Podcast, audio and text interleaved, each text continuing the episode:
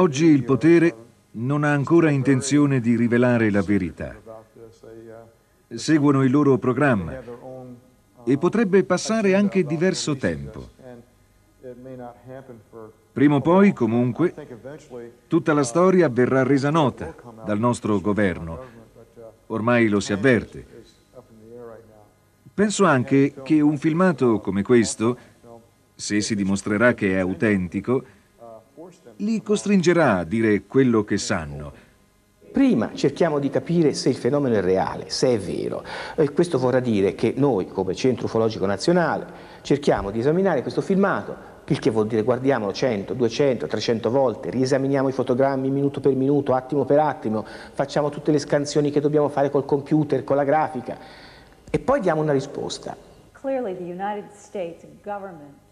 Il governo degli Stati Uniti, il gruppo Majestic 12 degli anni 40 e 50, attivo sino ad oggi sotto altro nome, sono queste le strutture in possesso di tutti i dati delle autopsie, le registrazioni audio e le fotografie, i rapporti dei patologi. Ecco di che cosa abbiamo bisogno, perché a tutt'oggi noi abbiamo solo degli spezzoni di pellicola che il cameraman ha conservato.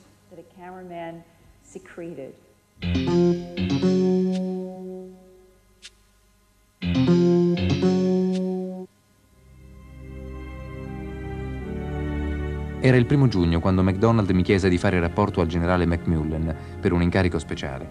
Non avevo mai lavorato per Macmillan, ma dopo pochi minuti avevo capito che non era il caso di farselo nemico. Macmillan andò dritto al sodo. Mi ordinò di recarmi sul luogo di un incidente a sud-ovest di Socorro. Era urgente il mio compito era di filmare tutto quello che si poteva, restando nei pressi dei rottami sino a quando non fossi stato rimosso. Inoltre avrei avuto libertà di movimento in tutte le aree del luogo. Se il comandante delle operazioni avesse sollevato obiezioni in merito, mi fu detto di riferirgli che dovevano rivolgersi a Macmillan. Pochi minuti dopo gli ordini di Macmillan ricevetti le stesse istruzioni da Toei, soprannome del generale Karl Spatz, il quale disse che si trattava di un velivolo spia russo precipitato. Due generali in un giorno. Quel lavoro era importante. Presi un volo dalla base di Andrews con altri 16 ufficiali e personale vario, principalmente medico. Arrivammo a Wright-Patterson e raccogliemmo altri uomini ed equipaggiamento. Da lì volammo a Roswell a bordo di un C-54. Giunti a Roswell, il nostro trasferimento sul luogo dell'impatto avvenne su strada. Quando arrivammo, il posto era stato già completamente perimetrato. Fu immediatamente chiaro che non si trattava di un aereo spia russo. Era un grosso oggetto discoidale, un disco volante riverso sul dorso, con il calore che ancora veniva emanato dal terreno circostante. Il comandante operativo passò la mano agli uomini del team medico del SAC, Strategic Air Commando, che erano in attesa dell'arrivo del generale Kenny. Tuttavia non si poteva fare alcunché e tutti restavano in attesa di ordini. Fu deciso di attendere sinché il calore non fosse diminuito prima di procedere, per evitare il rischio che potesse prendere fuoco tutto. E quel che era peggio erano le urla dei freaks, le assurde creature mostruose distese accanto al veicolo. Quello che in nome di Dio esse potevano essere, nessuno poteva dirlo, ma una cosa era certa, che erano fenomeni da circo, creature che non c'entravano proprio niente. Ognuna di loro teneva stretta una scatola, accostata al torace. Se ne stavano lì, piangevano e reggevano quelle scatole. Appena la mia tenda fu allestita, immediatamente iniziai a filmare, prima il veicolo, poi il luogo e i rottami. Attorno alle sei fu deciso che ci si poteva avvicinare con sicurezza. Quei mostri stavano ancora piangendo e quando vennero approcciati i loro lamenti si fecero più forti. Cercavano di proteggere le loro scatole, ma riuscimmo a prenderne una assestando un secco colpo alla testa di uno dei freaks con il calcio di un fucile. Tre dei mostri furono allontanati e quindi legati con corde e nastri. L'altra creatura era già morta. Gli uomini del team medico erano riluttanti ad avvicinarsi ai mostri, ma visto che alcuni presentavano ferite, non avevano scelta. Quando le creature furono radunate, la priorità era quella di raccogliere tutti i rottami che si potevano rimuovere facilmente, giacché c'era ancora rischio di incendi. Questi frammenti sembravano provenire da montanti esterni che sorreggevano un disco molto piccolo che si trovava al di sotto dell'oggetto e che doveva essersi distaccato quando il disco si era rovesciato. I rottami vennero portati sotto alcune tende, dove furono registrati e quindi caricati sui camion. Dopo tre giorni arrivò da Washington un team completo e fu presa la decisione di rimuovere lo scafo. All'interno dell'oggetto l'atmosfera era molto pesante, non era possibile restarci dentro per più di qualche secondo senza sentirsi molto male. Pertanto fu deciso di analizzarlo alla base, quindi venne collocato su una piattaforma mobile e trasportato a Wright-Patterson, dove mi recai anch'io. Restai a Wright-Patterson per altre tre settimane al lavoro sui rottami. Mi venne quindi ordinato di andare a Fort Worth, Dallas, per filmare un'autopsia. Normalmente non avrei avuto problemi con questo tipo di lavoro, ma fu scoperto che i freaks potevano rappresentare una minaccia dal punto di vista medico, pertanto mi fu richiesto di indossare gli stessi indumenti protettivi dei dottori. Era impossibile maneggiare propriamente la cinepresa, il caricamento e la messa a fuoco risultavano molto difficoltosi. In effetti, a dispetto degli ordini, mi tolsi la tuta protettiva durante le riprese. Le prime due autopsie vennero effettuate nel luglio del 1947. Finite queste riprese, avevo raccolto diverse centinaia di bobine. Separai le bobine che per lo sviluppo necessitavano di maggiore attenzione dalle altre che avrei sviluppato in seguito. Il primo quantitativo fu spedito a Washington e io sviluppai il resto alcuni giorni dopo. Una volta sviluppate le rimanenti bobine, contattai Washington per organizzare la spedizione del secondo quantitativo. Incredibilmente non si presentarono mai, né per riprenderle né per occuparsi del loro trasporto. Li interpellai più volte telefonicamente, poi lasciai perdere. Il materiale filmato è rimasto con me sin da allora. Nel maggio del 1949 mi fu richiesto di filmare una terza autopsia.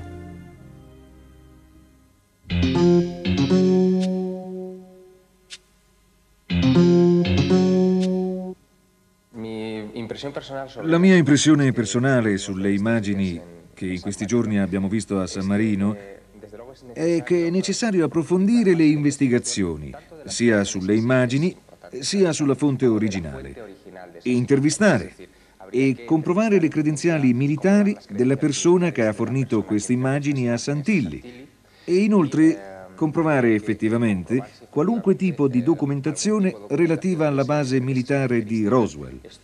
In ogni caso mi sembra che una volta accertate, queste immagini rappresentano la principale prova dell'esistenza di extraterrestri, collegata al contesto delle investigazioni sugli ovni dal 1947 ad oggi. Io lo ritengo improbabile che un cameraman militare abbia potuto trattenere qualche copia. Eh, si può spiegare soltanto se effettivamente è avvenuta eh, questa defiance, è avvenuta a causa dell'eccezionalità eh, eh dell'evento che eh, non ha permesso forse quei controlli necessari che erano dovuti in quel momento. Beh, le dichiarazioni del cameraman sono terrificanti nel senso che lui arriva sul posto, arriva a Roswell perché gli hanno detto devi riprendere delle scene e cosa vede? Vede i militari che stanno tentando in qualche modo di eh, strappare dalle mani di questi tre esserini, chiamiamoli così, delle strane scatole che hanno in mano. Addirittura uno, non, uno di questi esserini non vuole mollare la scatola e gli viene assestato un colpo con il calcio del fucile in testa. Queste sono le la testimonianza, se è vera, di una scena incredibile. Perché se è vera, bisogna dire che l'impatto, il primo forse storico impatto con una razza probabilmente aliena, è stato un disastro completo. Pare che questi esserini stessero eh, piangendo o comunque gridando quelli che avevano assistito a questa scena e non sapevano cosa fare. Ora io dico questo, se siamo di fronte a una vera testimonianza e per ora non abbiamo né prove conclusive in proposito, positive né negative, ma se per un caso ci troviamo di fronte a qualcosa di reale, il comportamento del, dei militari americani è stato quello il peggio, il più disastroso si potesse pensare. Prima di tutto, devo dire che sulla base di testimonianze di prima mano non ci furono superstiti.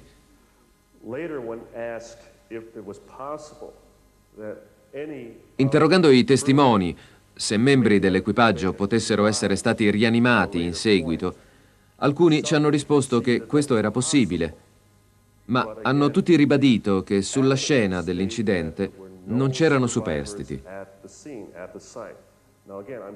Sto parlando specificamente di Roswell.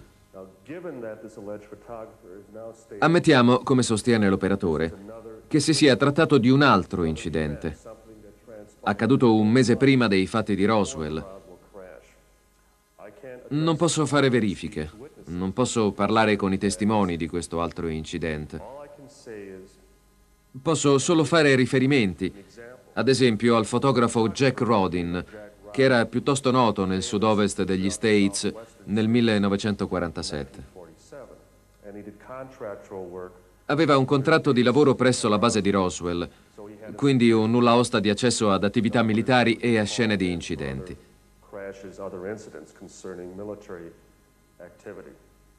Secondo suo figlio, Jack Jr., un giorno Rodin tornò a casa e in giro si parlava della situazione Roswell. Andò in cucina e rimase lì fisso davanti a una finestra a ripetere lo hanno ucciso, lo hanno ucciso. E il figlio gli chiese, papà, che cosa hanno ucciso? E lui disse di nuovo, lo hanno ucciso. Nel corso degli anni Jack Jr. è giunto alla conclusione che qualcosa fu ucciso. Forse a causa di una reazione da parte di un poliziotto militare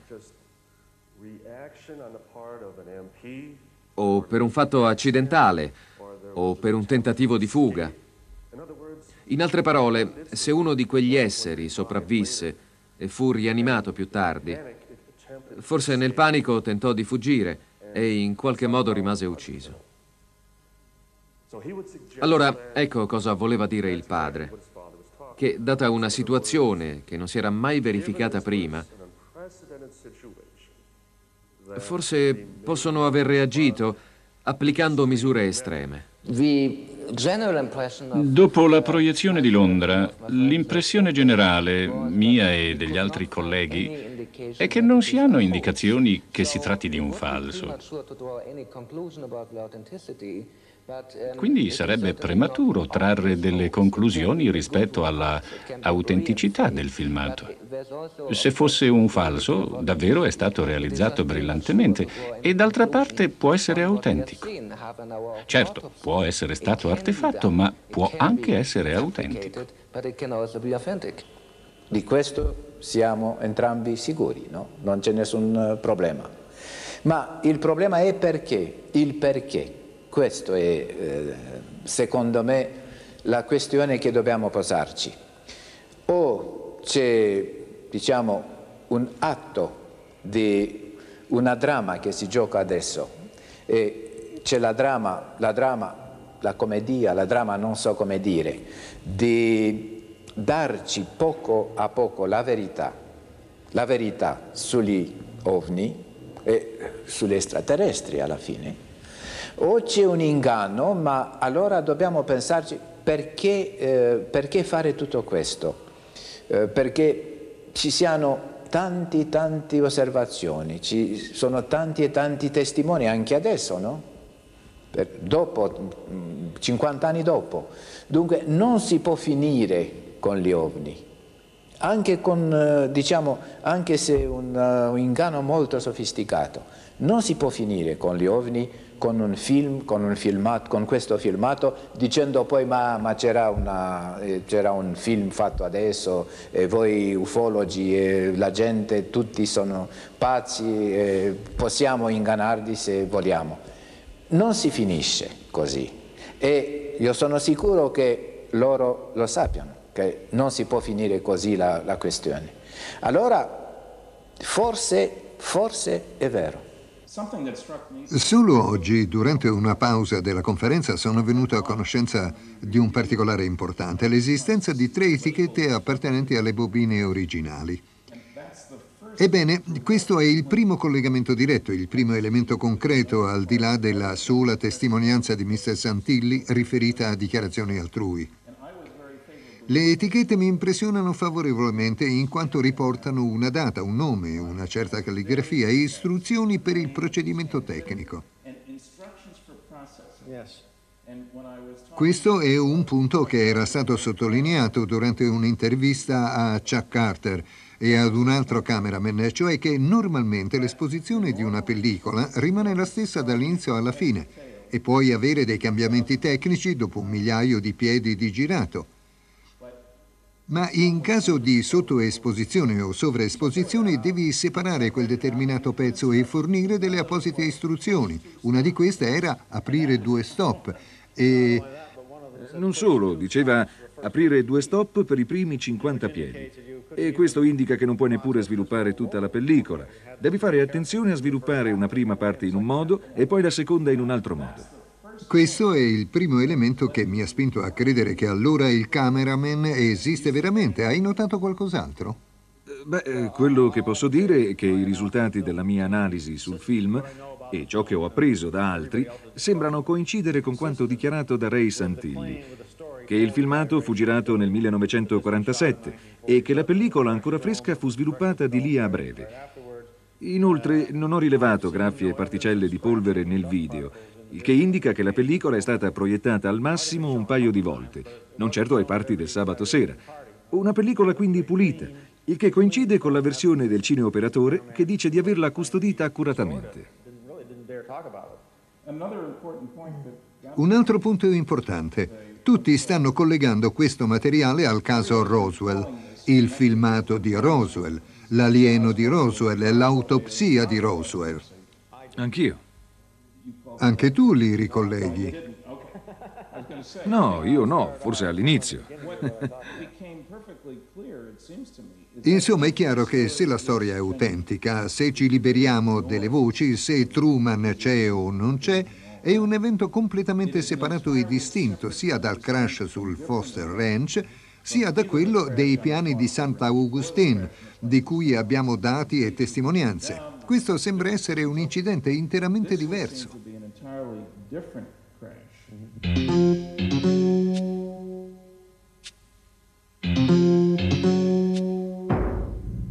Un filmato che Santilli ha definito non collegabile con il resto del suo materiale mostra la ricognizione sommaria su un corpo esanime sotto una tenda da campo. L'operazione è condotta da due medici e vi assiste un individuo che appare di spalle. Le fattezze dell'essere non sono riconoscibili e a un'analisi computerizzata delle immagini esse non corrispondono a quelle dei soggetti delle due autopsie. Il filmato è stato incluso in questo programma perché ricollegabile ai dati noti dell'incidente di Roswell. Il dibattito sui filmati del cosiddetto Santilli Autopsy Footage è tuttora aperto, soprattutto su ciò che verte l'originalità dei documenti. Sussistono infatti elementi contraddittori nelle dichiarazioni del fantomatico cineoperatore Jack Barnett e nelle modalità divulgative dei filmati.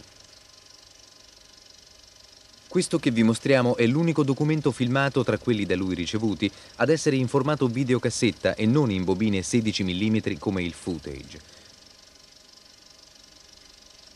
Conosciamo l'aspetto dell'alieno del Santilli footage e in considerazione anche del fatto che la prima autopsia, visionata solo da pochissimi ricercatori, mostra un essere virtualmente identico all'altro e non ferito, la cosiddetta autopsia della tenda mostra invece un corpo di sembianze diverse e forse appartenente a un altro UFO crash.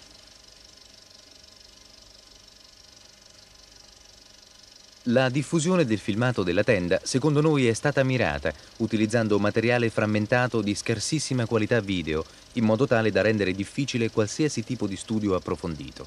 Il viso dell'entità presente nella scena della tenda è praticamente irriconoscibile a una semplice analisi visiva e tutto l'operato mostrato dal filmato è condizionato dalla sua pessima qualità. Questo per non fornire ulteriori ed essenziali dati e informazioni, impedendo di fatto di risalire all'origine diversa di tale filmato.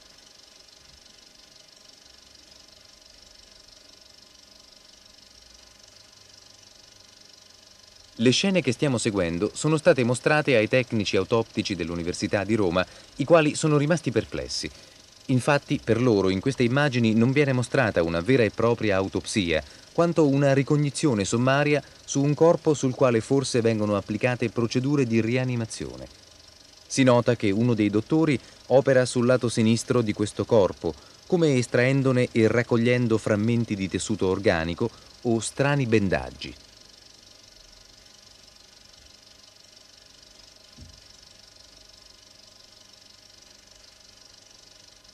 Questo strano materiale sembra allungarsi e sfilacciarsi sotto il suo stesso peso e dei campioni vengono recisi dal medico che materialmente esegue il lavoro, il quale li consegna al suo assistente, che appare piuttosto giovane, che li pone in alcuni sacchetti di materiale trasparente pieni di liquido incolore. I sacchetti contenenti questi campioni vengono poi posti dietro le spalle del medico che conduce le principali operazioni e appoggiati sembra a terra o comunque in basso, al di sotto del lettino su cui l'essere è sdraiato.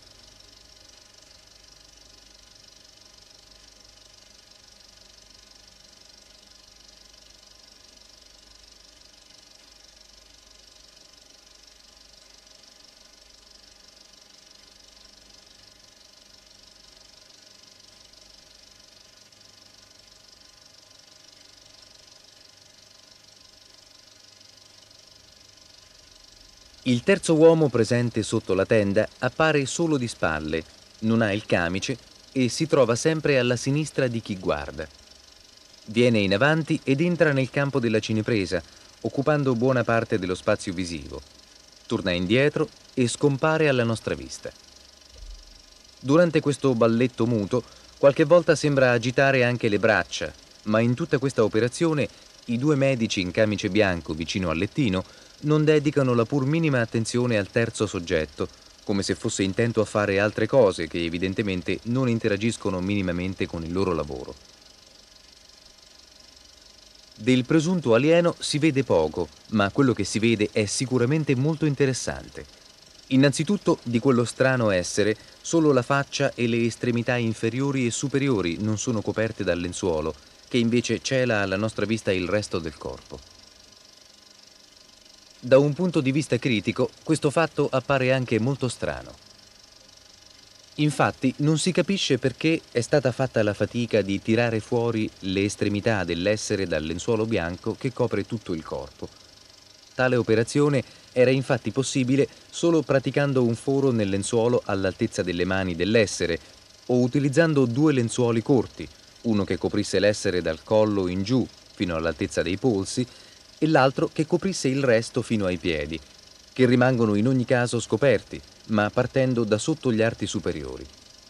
Gli arti inferiori risultano grossi se paragonati all'altezza dei due medici che trafficano attorno al corpo, i cui piedi sembrano essere protetti da calzari o qualcosa di simile. Questa particolarità determina delle differenze fra le dimensioni di questo corpo e quello a cui era stata praticata l'autopsia per due importanti fattori – per l'altezza e il volume dell'addome. La forma del cranio non si riesce ad individuare a causa della perdita di qualità dell'immagine. In ogni caso questo filmato corrisponde alle dichiarazioni di Barnett sulle prime operazioni condotte nei luoghi dell'incidente di Roswell dai militari americani.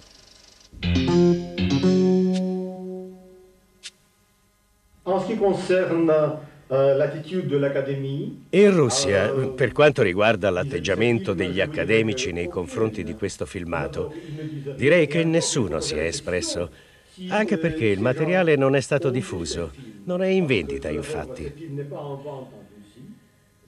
Io ne possiedo una copia, tratta dal programma francese di Jacques Pradel, e l'ho mostrata non a dei professori di cattedre universitarie del cui parere non c'è bisogno. È materiale che non va discusso con dei non specialisti della materia, come fisici, chimici, esperti in metallurgia.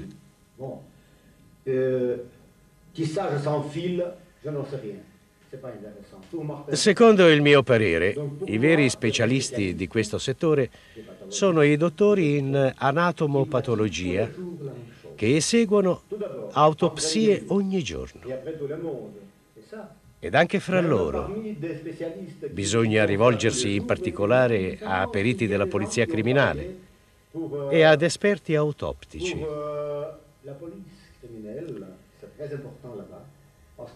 È molto importante perché sanno quello che dicono, in merito ad esempio alla morfologia dei corpi, alla forma dell'orecchio. Dunque, da parte degli accademici, bocche chiuse. Nulla.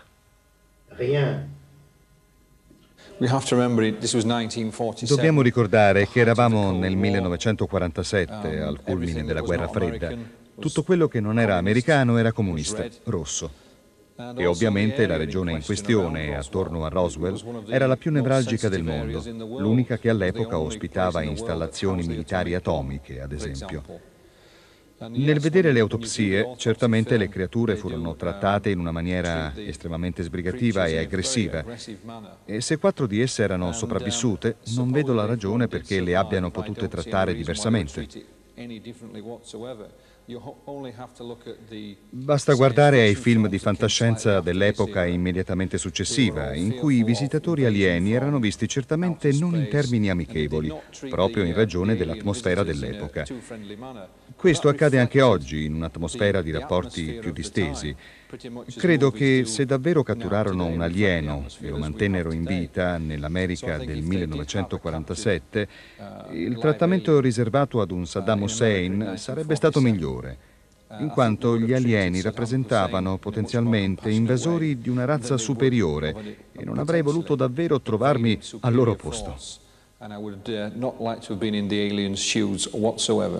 Noi abbiamo potuto notare, guardando il filmato più volte, beh, questa membrana non è una sottopalpebra come qualcuno potrebbe pensare, perché nel toglierla non, non, si vede benissimo che non è attaccata al resto del corpo. È come se fosse una lente a contatto diciamo così, una grossa lente a contatto uh, di tipo occhiali da sole che questi esseri hanno indossato evidentemente per uscire ehm, allo scoperto, per uscire dalla loro macchina. Peraltro le testimonianze che eh, ci sono in letteratura mostrano che questi esseri sono stati visti sia con gli occhi grandi, neri, eh, praticamente triangolari, come appaiono come quando hanno questa lente a contatto, chiamiamola così tra virgolette, oppure con grandi occhi, con la pupilla, con il bianco, come noi, però molto grandi, come appaiono quando in realtà eh, il dottore che opera questi esseri toglie questa membrana scura. Quindi effettivamente, anche da un punto di vista testimoniale, questi due aspetti iconografici dell'essere tornerebbero abbastanza bene. Venendo ai rottami, alcuni componenti somigliano a ciò che vidi io. Ad esempio la trave a T o la parte di intelaiatura. Risulta però leggermente più grande dei pezzi che io vidi e quindi si può ipotizzare che provenga o da un altro oggetto o da una diversa sezione dello stesso oggetto.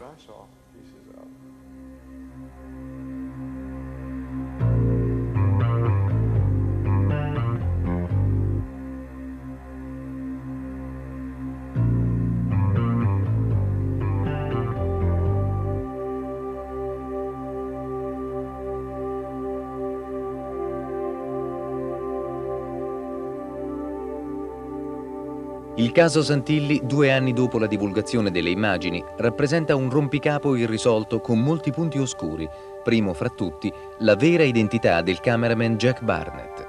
È certo che si tratta di materiale in gran parte autentico, ma ancora non sappiamo quanto esso sia realmente collegabile all'incidente di Roswell.